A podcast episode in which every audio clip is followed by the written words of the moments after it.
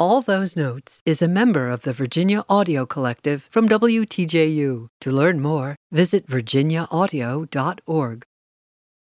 I'm Shari Barbour, and this is All Those Notes.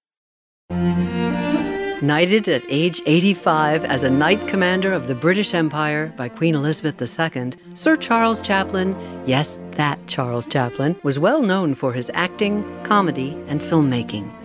He played the violin and the cello whenever he could, to the extent of irritating his one time roommate, Stan Laurel.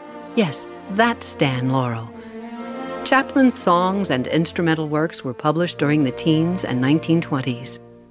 And when sound movies began, he composed the scores for his films. He had no formal training in orchestral composition and sought the help of orchestrators and fellow composers Alfred Newman, Meredith Willson, Louis Moreau Gottschalk, just to name a few, who all agreed the music was Chaplin's own. Tuneful music hall numbers of his youth and the light orchestral style of theater productions from late 19th and early 20th century England inspired his melodies. In the 1940s, Chaplin started composing music for his older films from the silent era and re released them, an on and off again project until his death. In order to be considered for an Oscar, Academy rules required that a film be shown in Los Angeles.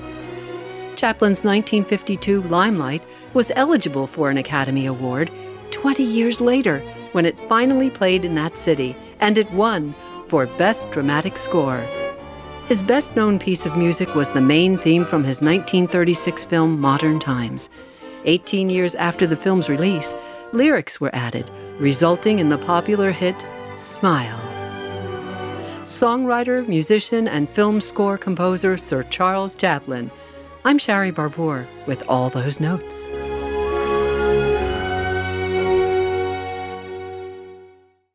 For more of all those notes, visit virginiaaudio.org.